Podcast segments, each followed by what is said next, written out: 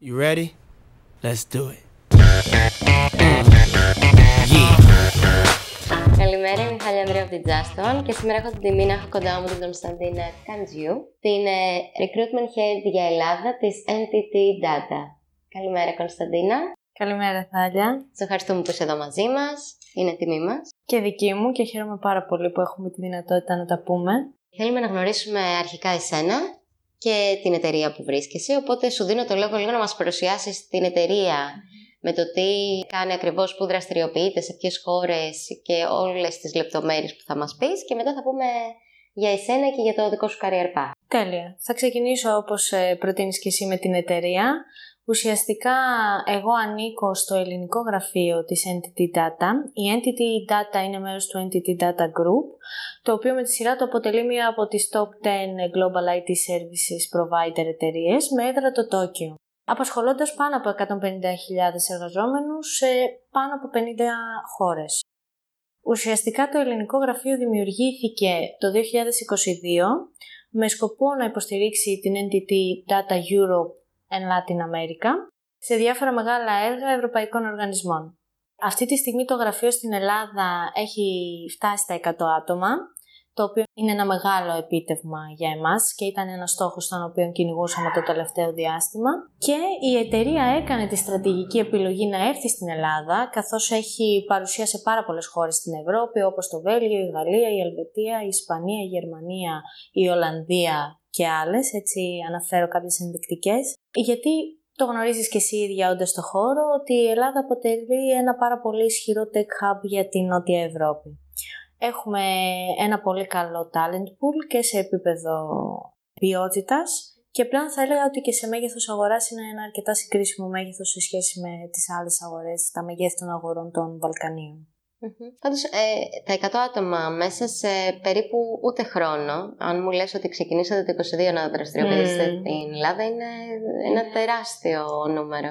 Ε, έχει πάρα πολύ μεγάλη δουλειά από πίσω και έχουμε ακόμα περισσότερη δουλειά να κάνουμε, καθώς το αναπτυξιακό πλάνο της εταιρείας για τα επόμενα χρόνια θέλει να μας φτάσει γύρω στα 400 άτομα για αρχή και θα κινηθεί αυξητικά. Η ομάδα του HR από πόσα άτομα αποτελείται; Αρχικά να σου πω ότι εμάς υπάρχει ένα People Team στο γενικότερο region, το οποίο αποτελείται από τις ομάδες του Talent Acquisition, του Talent Management, του Compensation and Benefits και του Staffing. Τώρα, η κάθε διαφορετική ομάδα ε, έχει τα αντίστοιχα heads. Αυτές χωρίζονται σε υποομάδες στις αντίστοιχες χώρες. Στην Ελλάδα έχουμε τη full δομή με, με ένα team leader και άλλους τρεις recruiters. Έχουμε μία συνάδελφο στο Talent Management και άλλες τρεις συναδέλφους στο Compensation and Benefits. Δεν έχουμε counterpart member για το staffing team στην Ελλάδα, καθώς είναι μια πιο κεντρικοποιημένη ομάδα ε, στο γενικότερο region, αλλά έχουμε staffing manager, ο οποίος είναι σε ανοιχτή επικοινωνία με όλα τα υπόλοιπα sub-teams και το staffing team. Τώρα, τι κάνουν αυτές οι ομάδες; Προφανώς το talent acquisition ασχολείται με την έβρεση του ταλέντου, το talent management με τη διαχείριση του ταλέντου από τη στιγμή που θα μπει στην εταιρεία, το compensation and benefits, όλα τα HR administration tasks γύρω από τα contracts κτλ.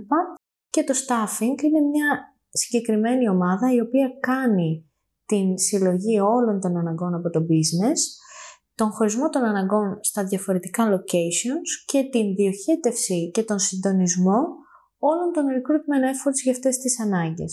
Οπότε είναι μια ομάδα λίγο και εκτός αλλά και εντός παράλληλα σε όλα τα, τα δικά μας έτσι, τα καθημερινά και είναι και υπεύθυνη για τα allocations των ανθρώπων που τα project τους τελειώνουν σε καινούργια project. Οπότε εκεί είναι σε συνεργασία και με το talent management. Η πλειοψηφία των IT people που έχετε στην εταιρεία, σε τι έχει εξειδίκευση, σε ποια κομμάτια; Μας ενδιαφέρουν πάρα πολύ τα engineering profiles και ουσιαστικά σε αυτά κάνουμε focus. Το ελληνικό γραφείο έχει σαν βασικό άξονα το software development services. Οπότε εμάς μας ενδιαφέρουν κατά βάση engineers, mid-senior engineers. Τώρα κάνουμε μια προσπάθεια να εντάξουμε και στη δομή μας και πιο junior profile. Και το tech stack που μας ενδιαφέρει είναι κυρίως Java, React, Angular και οτιδήποτε γύρω από αυτό το οικοσύστημα. Δεν έχουμε ακόμα εξειδίκευση τουλάχιστον στο ελληνικό γραφείο σε .NET Technologies. αλλά ανάλογα με τα έργα τα οποία μπορεί να πάρουμε στο μέλλον, μπορεί να επεκταθούμε και σε αυτό το τομέα. Βέβαια, δεν λείπουν από την εταιρεία ανάγκες για profiles όπως είναι project managers, business analysts, profiles γύρω από το data engineering και το data analysis. Και επίσης πολλές φορές μπορεί να ζητηθεί ανάλογα με το πώς θα αναπτυχθεί το structure της εταιρείας και σε managerial level εδώ, κάποιες θέσεις λίγο πιο σπάνια σε επίπεδο manager και executives. Πώς εύκολο είναι να στηθεί τόσο γρήγορα ε, μια εταιρεία στην Ελλάδα και να έρθει και η ισορροπία την ίδια στιγμή; Γιατί φαντάζομαι ότι είναι ωραίο να γίνονται προσλήψεις, αλλά πώς δομείται η ομάδα; Είναι αρκετά challenging είναι, θα πω, αρκετά δύσκολο σε επίπεδο του ότι γίνεται γρήγορα και παράλληλα πρέπει να έχεις τις δομές να το υποστηρίξουν αυτό. Θεωρώ ότι στη δική μας περίπτωση έχει γίνει πάρα πολύ καλά και όσο smoothly θα μπορούσε να γίνει δεδομένο το, το μικρού timeline που ε, είχαμε για να επιτευχθεί αυτό το εγχείρημα. Αρχικά σίγουρα γίνεται με ένα πολύ δυνατό managerial team, το οποίο προϋπήρχε, δηλαδή εγώ έκανα join την εταιρεία το Μάρτιο του 2023, οπότε περίπου ένα χρόνο αφού ήδη είχε αρχίσει η δραστηριότητα στην Ελλάδα. Και πιστεύω ότι γίνεται με ένα πολύ strong managerial team και από πίσω ανθρώπους που δουλεύουν για να μπορέσουν να κάνουν support τον κόσμο που μπαίνει στην εταιρεία. Και αυτό είναι και το δικό μας το εγχείρημα.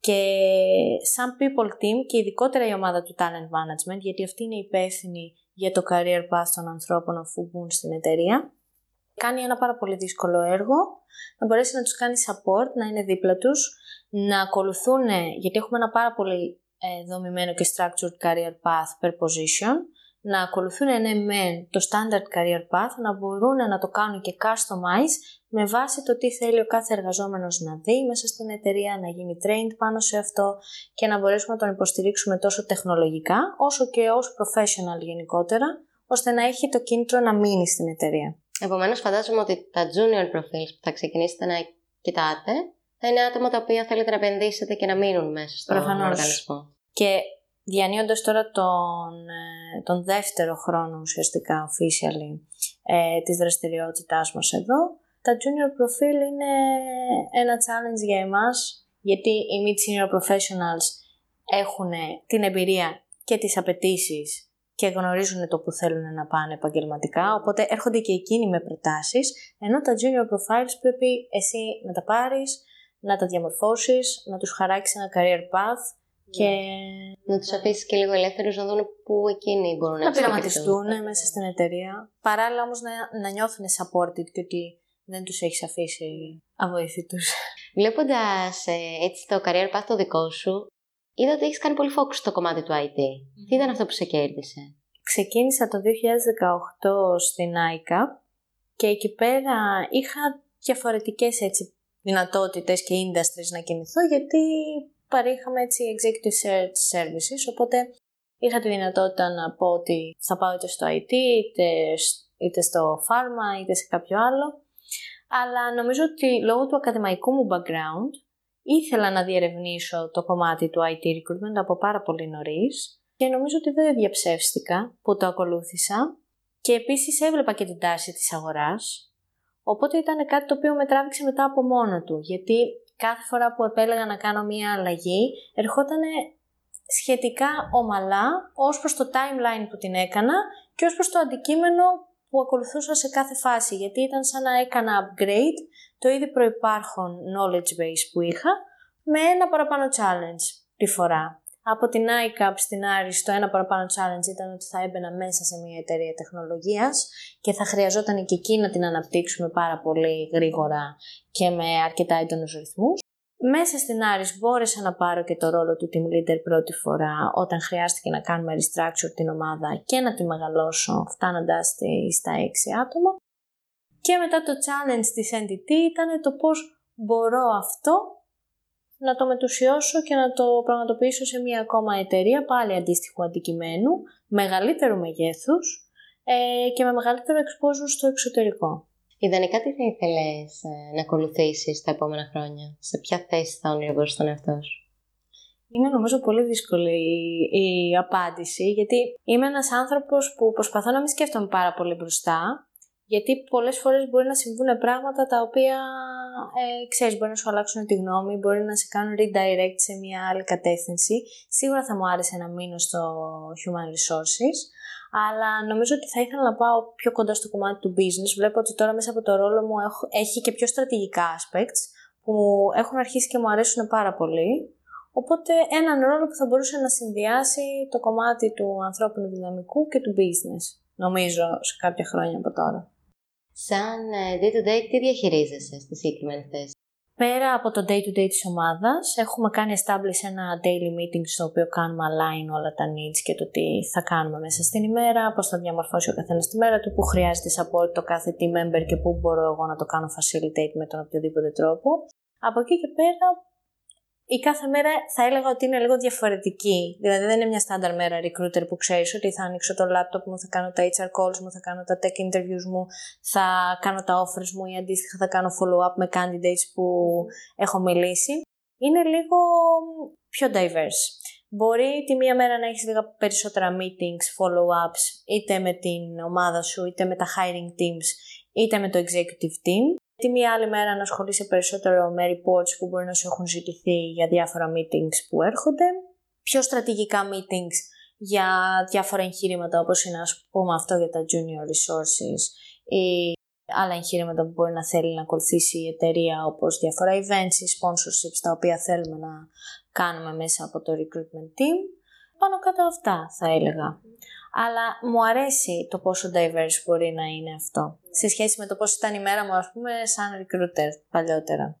Τότε σε ρωτούσα, ποιες διαφορές εντοπίζεις ε, μεταξύ του in-house που είσαι τα τελευταία χρόνια και του agency που ήσουν στην αρχή της καριέρας σου; Το agency νόμιζα ότι θα είναι διαφορετικών ταχυτήτων πριν μπω στο in-house, αλλά το IT recruitment θεωρώ ότι είναι της ίδιας ταχύτητας όπου και να είσαι, είτε είσαι σε in-house είτε είσαι σε agency.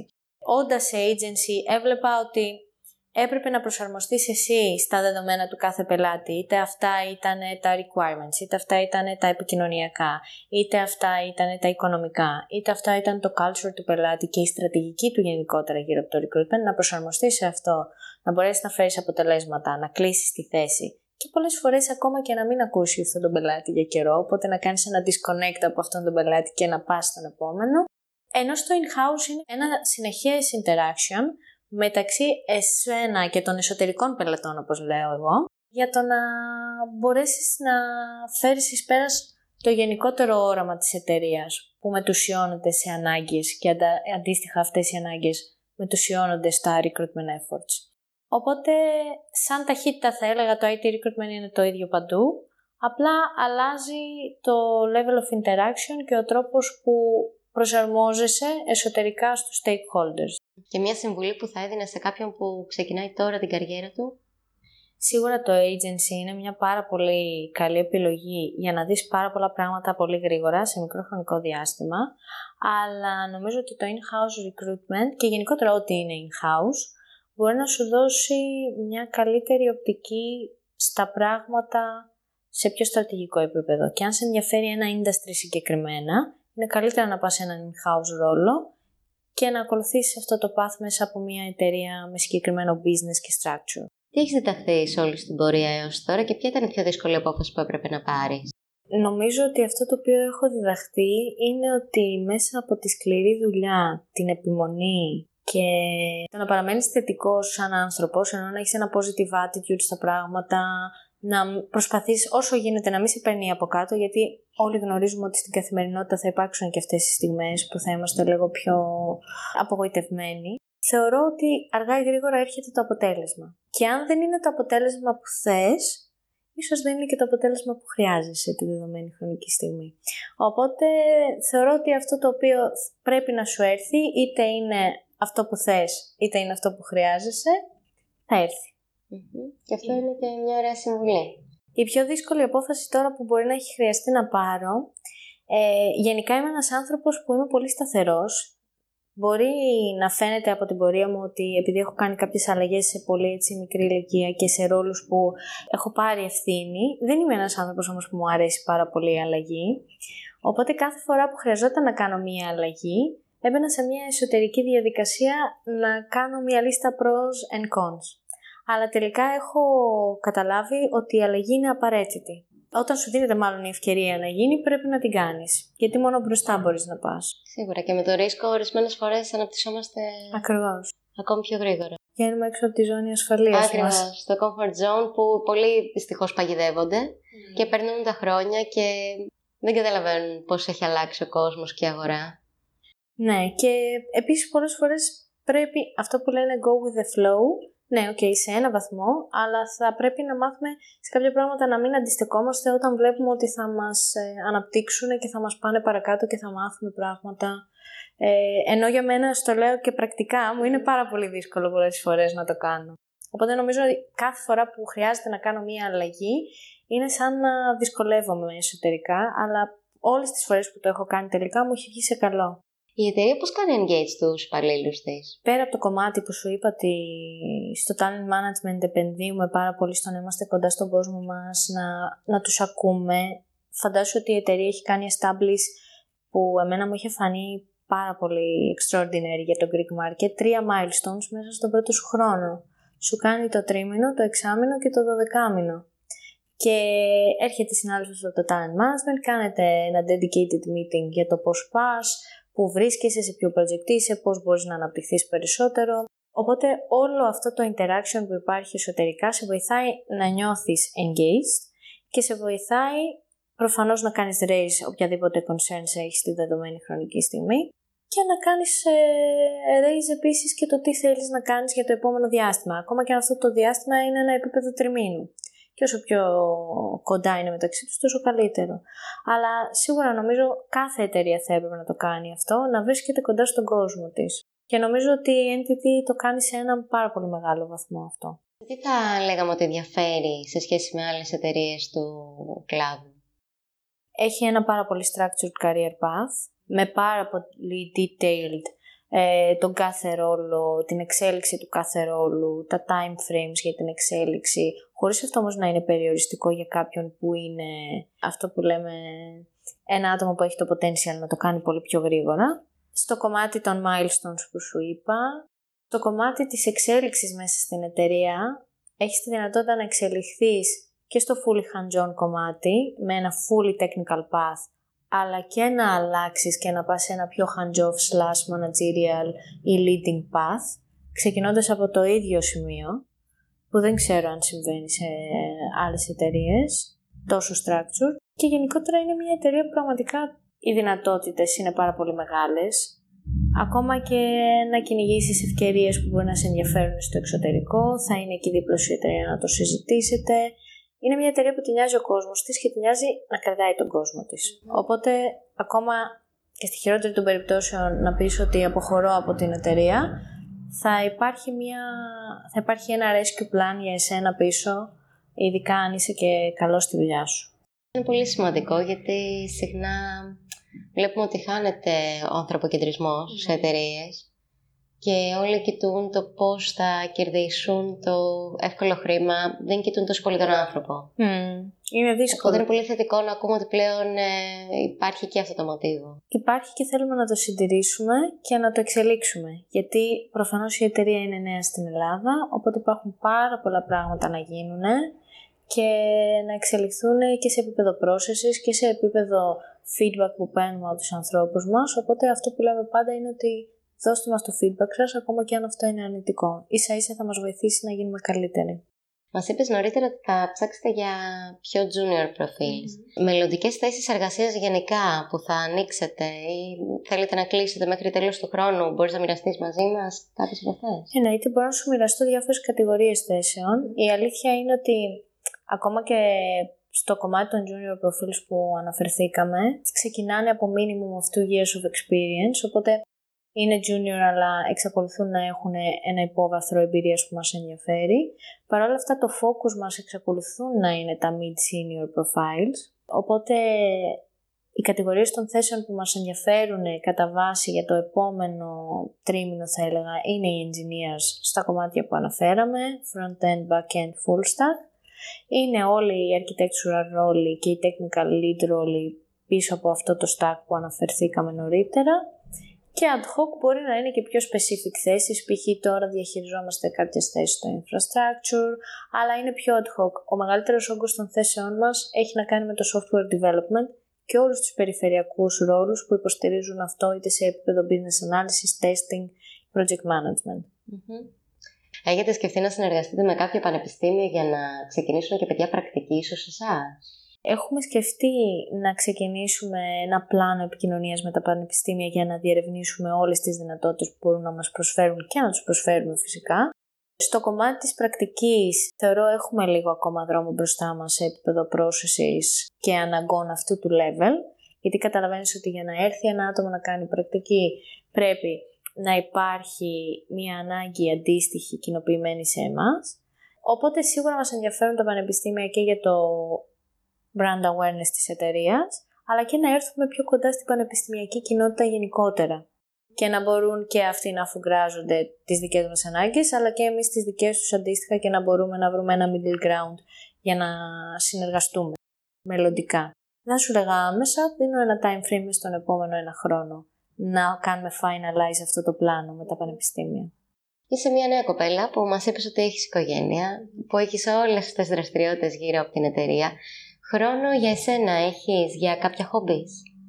Η αλήθεια είναι ότι έχω ένα χόμπι το έχω χρόνια πριν μπω στον corporate κόσμο. Ε, μου αρέσει πάρα πολύ να γράφω, οπότε ασχολούμαι με αυτό και νομίζω ότι με ξεκουράζει αρκετά από την καθημερινότητα. Οπότε δεν το αφήνω. Προσπαθώ να μην το αφήνω. Υπάρχουν περίοδοι που δεν γράφω τόσο, υπάρχουν περίοδοι που γράφω λίγο περισσότερο ανά τα χρόνια, αλλά παραμένει σταθερά μου σε επίπεδο ελεύθερου χρόνου. Τώρα, ας πούμε, δεν γράφω σχεδόν καθόλου. Okay. Κάθομαι και διαβάζω αυτά που έγραφα παλιότερα. Εντάξει, και μπορείς να φρεσκάρεις λίγο κάποιες ιδέες και να τα αναδιαμορφώσει.